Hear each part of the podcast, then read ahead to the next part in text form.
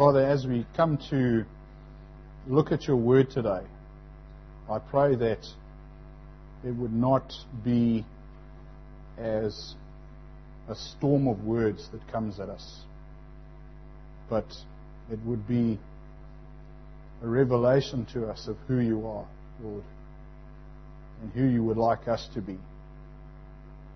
And Lord, I pray that your word will impact us and change us and make us more like you, that we might give you glory. We ask this in Jesus' name. Amen. Well, unsurprisingly, uh, we're still in the book of Ephesians. This week we are in chapter 2, verse 4, and uh, if you could please turn there now. I think you will agree that our last look at the book of Ephesians was hard going. I can honestly tell you that I really didn't enjoy delivering a message like that, full of stuff on sin and sons of disobedience and children of wrath and so on. However, I said in closing, it is good and helpful for us to look at pictures from our past from time to time to remind us of exactly how far we have come. And further, we must also be honest enough to confront the hard things that Scripture brings to light, as well as the good things that are there in such abundance. Now, this week we will be looking at some of those good things, and this includes a very fundamental part of our salvation. So let's read then from Ephesians 2. I'm going to read a bit from either side of the passage for this week, just so we get the flow and the idea of what's going on. Starting in verse 1 then. And you he made alive who were dead in trespasses and sins, in which you once walked according to the course of this world, according to the prince of the power of the air, the Spirit who now works in the sons of disobedience, among whom also we all once conducted ourselves in the lusts of our flesh, fulfilling the desires of the flesh and of the mind, and were by nature children of wrath, just as the others. But God, who is rich in mercy, because of his great love with which he loved us, even when we were dead in trespasses, made us alive together with Christ. By grace you have been saved. And raised us up together and made us sit together in the heavenly places in Christ Jesus, that in the ages to come he might show the exceeding riches of his grace and his kindness towards us in Christ Jesus. For by grace you have been saved through faith and that not of yourselves. It is the gift of God, not of works, lest anyone should boast. For we are his workmanship, created in Christ Jesus for good works, which God prepared beforehand that we should walk in them. Hmm. Now, who here knows what a handbrake turn is? Ah, yes, I think we're going to have to. Uh, you know what a handbrake turn is. I'm impressed. well, a handbrake turn is a useful, a very spectacular driving technique which is used to deliberately slide a car sideways, either for the purpose of going around a very tight bend quickly, or perhaps sometimes you might want to turn around in a very narrow road, and by yanking on the handbrake you can pretty much turn the car around in its own length.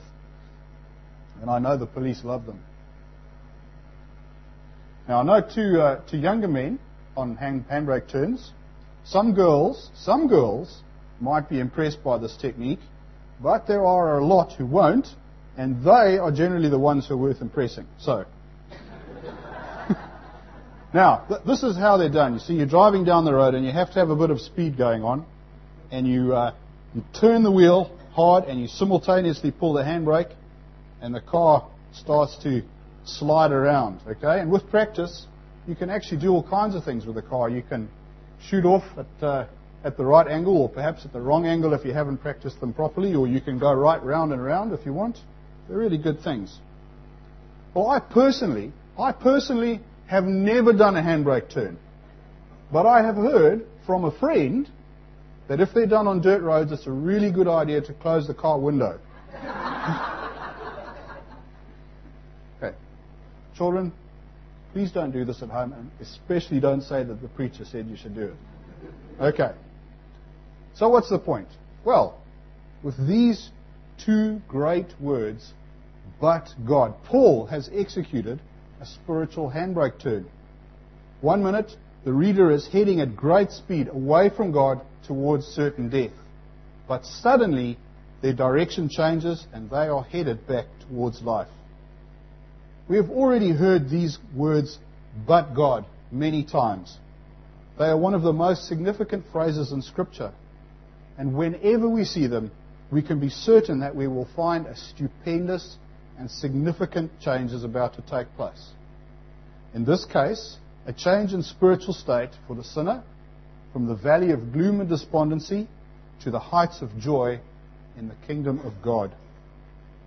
There is now a completely different and new situation thanks to God's initiative, and we know that it is His work alone, since the text simply says, but God. It says absolutely nothing about man. And how can these words fail to be significant? After all, they point directly to God, and, and when we say that God has done, or is doing, or is going to do something, given his awesome nature, how can it fail to be stupendous and significant? It can't. It just isn't possible.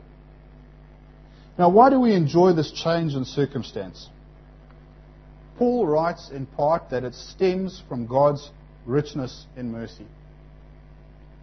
Now, I think it's true that most of us would like to be rich, and we would understand that we, were, we had arrived at being rich if we had enough money to just carelessly spend on anything we wanted.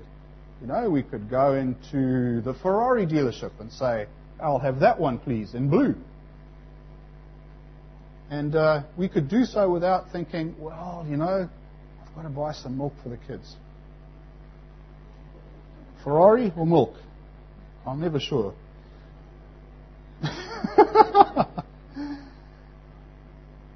That's enough abuse, thank you.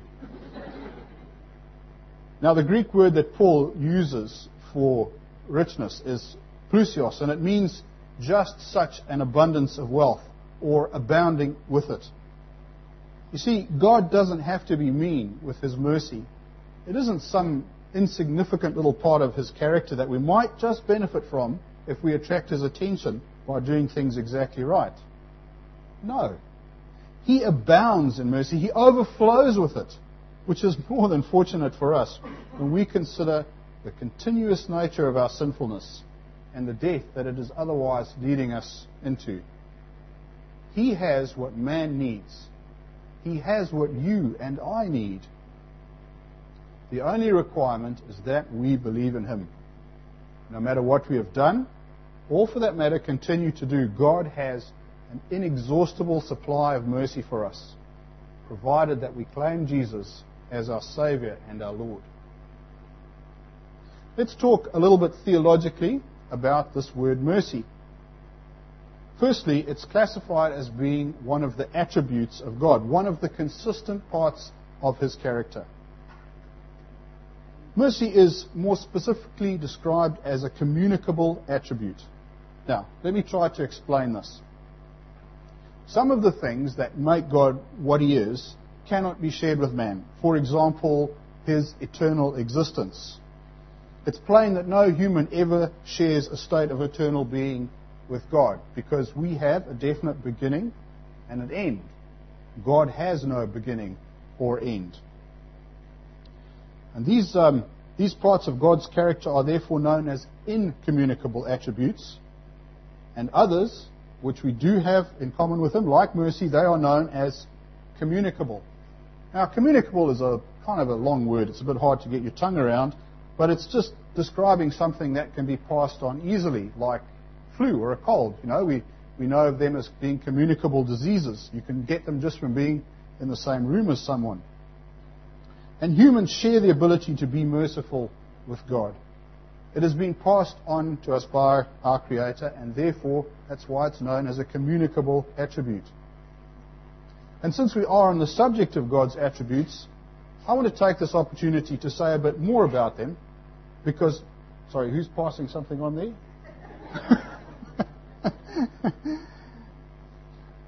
I want to say a bit more about them because it's important that we learn more about God whenever we can. Why? Well, I think there are at least two good reasons. Firstly, the more we know, the more reason there is for us to give Him praise.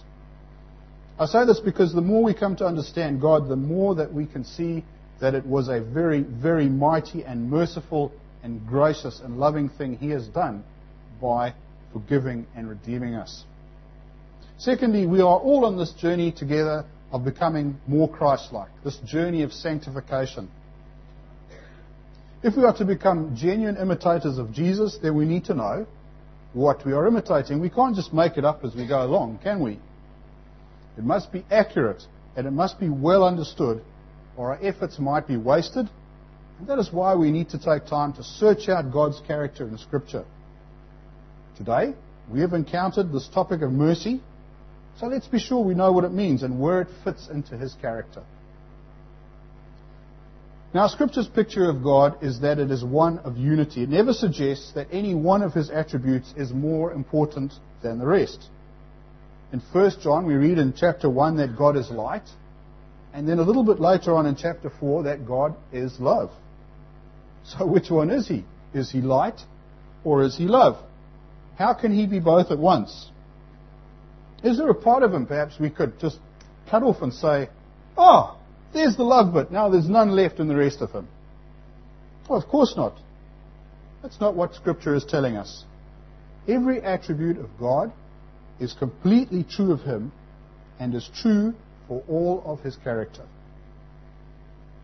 Just think about that for a moment. Does it make your, your head ache? Mine does a little bit. It's, it's so hard to understand. Well, I want to put some diagrams up from Wayne Grudem's book on systematic theology that might help. Firstly, why are you laughing? It's a very clear diagram. Firstly, we can't think about God being a collection of localized attributes that look like this, because then you could cut one off and he wouldn't be left with anything like that. So we can't say that uh, Love is in his big toe, knowledge is in his left eyebrow, and the mother lode of mercy is in his right knee. I mean, that's obviously nonsense. What other way could we imagine? Well, another picture we might have is that there is some core of character that is surrounded by his attributes, like this one here. Well, that's wrong as well because it still suggests that we could dissect an attribute away from the whole and that somehow they are additions to his being. They've been stuck on. If so, where did they come from? How and when and why? And that opens a whole can of worms. Where will we find an answer? Well, the, uh, there's a verse in 1 John 4:8 that says, He who does not love does not know God, for God is love. Now, note two things about this. Firstly, it supports what I've said about the importance of knowing the character of God. We cannot know real love if we do not know God. Knowing Him is a prerequisite to loving properly. Secondly, it says God is love. Not part of God is love. He is holy love. There isn't one part of Him that doesn't have it. Now, the Greek word being used for love here is agape. The Greeks were much smarter than us, I think, in describing love because they had a number of words to explain different kinds of love, which, for example, made it possible for a bloke to tell his mate that he loves him without creating the wrong idea. Agape is one of these words which is often used in Scripture to specifically describe God's love although not exclusively, because it does have some other uses. And I know this is old news for a lot of people here, but it will be new and valuable for some. Since there are, I'm sure, a lot of people who do know about what agape love is, I want to ask you if you could try to give me one word that you think would describe it. Any offerings? Godly love, yes. It is godly love. Unconditional, okay. Unconditional is the word that's most often used to describe agape love.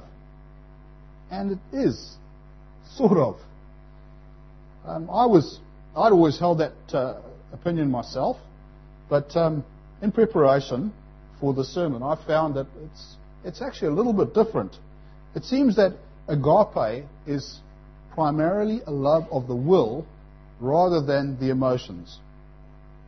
You see, we won't find the New Testament speaking of God as loving humans in an emotional way or with a love that expects something in return. He loves us through his will. Now, consider Romans 5:8.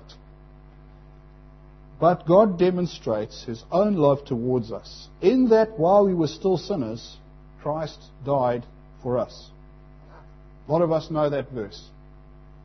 Now, it stands to reason that God would not have sent Jesus to die for us if he had an ordinary emotional kind of love, because that love is often quite selfish and easily offended. And the offense of our sin would cause God to pull away if he only had that emotional sort of love. And clearly he didn't because he sent Jesus. Also, he wouldn't have sent Jesus if he expected something back. After all, what can any puny and mortal human offer to an omnipotent, omniscient, and omnipresent God? No. This indescribably gracious act must have come through his will. Now, the singer Don Francisco, he wrote a song entitled Love is Not a Feeling. And although it is really aimed at marriage, the chorus is a great illustration for us of what agape love is about. It goes like this It says, Jesus didn't die for you because it was fun. He hung there for love because it had to be done. And despite of the anguish, his word was fulfilled. Love is not a feeling, it's an act of your will. Love is not a feeling, it's an act of your will. Although we usually associate agape with God, it is true that men and women can love this way too. And we should remember this when things are difficult with those who are closest to us. Because it will be a true imitation of Christ when we act lovingly and unselfishly. Let's go back to, to looking a little bit more uh, specifically about God's love. Uh, the Moody Handbook of Theology offers this definition of God's love. It says, God's love may be defined as that perfection of the divine nature by which God is eternally moved to communicate himself. It is not a mere emotional impulse, but a rational and voluntary affection having its ground in truth and holiness and its exercise in free choice. So agape is a kind of reasoned out love that loves the subject without concern for its worth, and even though that love may not be returned. I want to emphasize, however, that's not to say that it is all at all cold and calculating. I hope that it's true. I really pray that it is true. That all of us here have at one time or another experienced some touch of the Lord's love. We know then that it is profoundly warm and embracing and a delight to encounter. Some of you might be wondering by now why I seem to have gone off on a bit of a tangent about love. Well, it's not really a tangent, as we will see when we consider the rest of verse 4. But I really wanted to demonstrate the completeness of God's love to show that it can't be possibly any kind of stick on attribute. It's what He is, as the verse says. He is love, but also light and mercy and justice and all of those things. How can this possibly be? The truth is that God's whole being includes all of his attributes in a complete way. He is entirely loving and entirely merciful, for example. It's very hard to explain the mysterious, but it might be helpful to imagine God's character as looking like this. Okay? The horizontal lines might represent his love. The vertical lines his justice, and the diagonals say his mercy and wisdom. They go right through his whole being, and they all exist, and they are all true at once. If we could cut him right through in any way to take a cross section of God, we would find clear evidence of those attributes exposed right through it. God Himself is a unity, a unified and completely integrated whole person who is infinitely perfect in all of these attributes. Of course, this is very complicated, and we might wonder why Scripture bothers to talk about these different attributes at all. I think it has a great deal to do with our inability to grasp just how different God is to us. It allows us to learn about Him from some different perspectives over a period of time. You know, today I'm going to study mercy. Well, tomorrow I'm going to look at wrath. It gives me a chance to look at bits at a time. And the whole is just too much for us at once. However, these perspectives should never be set in opposition to one another because they are just different ways of looking at the same thing. We can't say, for example, that because God is both wrath and mercy at the same time, that they actually cancel each other out and he's really neutral. That's not true. He is both, absolutely and perfectly. And although it's too much for us to understand, let's just be content. That's how it is. Instead of trying to understand that it's fundamentally not understandable to mere humans, God is love, God is merciful, and we benefit from His unity and perfection and all of His attributes, and we should leave it there. Praise God. So, after this probably confusing diversion into the attributes of God, let's go back to asking the question What is mercy in the context of God? We know from our text today that God is rich in it and that it has a very important part in us being made spiritually alive from the state of hopeless death. But what is it? What is mercy? Grudem defines mercy as God's goodness towards those in misery and distress. Now, given what we have just been reading a short while ago in Ephesians about the condition of those in bondage to Satan, I reckon that that's a thoroughly appropriate definition. As sinners, we were in misery and distress, and we desperately needed God's goodness. And what is the consequence of His goodness? Is it a kind word or a food parcel of some kind? That is often the extent of human mercy. God's goodness as an expression of His mercy has much more profound effects. What did we read earlier? We read, But God, who is rich in mercy, because of his great love with which he loved us, even when we were dead in trespasses, made us alive together with Christ. A little while back, I said that we would see that a discussion on God's love wasn't wasted because of the rest of verse 4 and verse 5. Here is the proof. It is part of the equation. God is both merciful and loving, and because He is so, acted to bring us back to life and make us alive with Christ. I'm going to say that again. God is both merciful and loving, and because He has so acted to bring us back to life, and more than that, make us alive in Christ. It's amazing. Now, I want, to, I want to ask you to try and imagine this situation. Okay? Adolf Hitler is standing on the edge of a cliff. And he's wobbling. He's about to fall to his death. You know who he is. You are fully aware that his actions have directly caused the death of 50 million people. And untold suffering for millions more. A whole continent was shattered by war. And yet, you feel mercy for him. He is, after all, human like you. And your will to save him overcomes the revulsion that you feel, so that you reach out and you save him. Now, some might walk away at this point. We've done the minimum that's required. But for you, this isn't enough. You take him home, you clean him up, and you feed him. You treat him like one of your family. Friends, this is what God has done for us.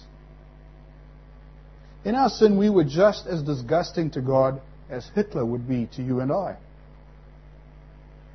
But God, who is rich in mercy, because of his great love with which he loved us, even when we were dead in trespasses, made us alive together with Christ. Isn't that remarkable? Isn't that fantastic? Isn't that totally overwhelming?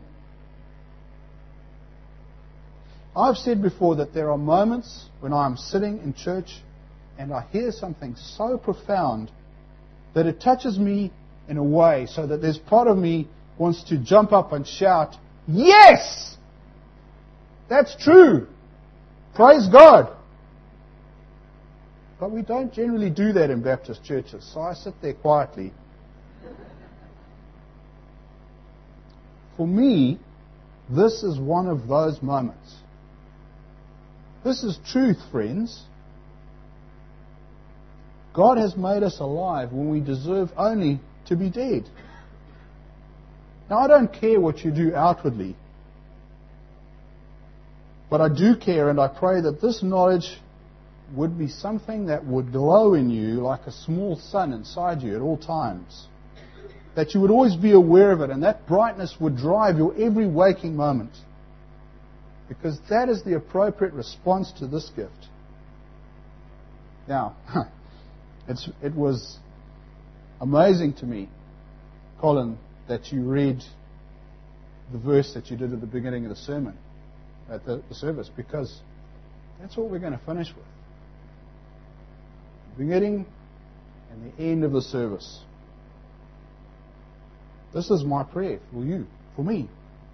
For this reason I bow my knees to the Father of our Lord Jesus Christ, from whom the whole heaven, the whole family in heaven and earth is named, that he would grant you, according to the riches of his glory, to be strengthened with might through his Spirit in the inner man, that Christ may dwell in your hearts through faith, that you, being rooted and grounded in love, may be able to comprehend with the saints what is the width and length and depth and height, to know the love of Christ, which passes knowledge, that you may be filled with all the fullness of God. Now to him who is able to do exceedingly abundantly above all that we ask or think, according to the power that works in us. To him be glory in the church by Christ Jesus for all generations. Amen. Amen.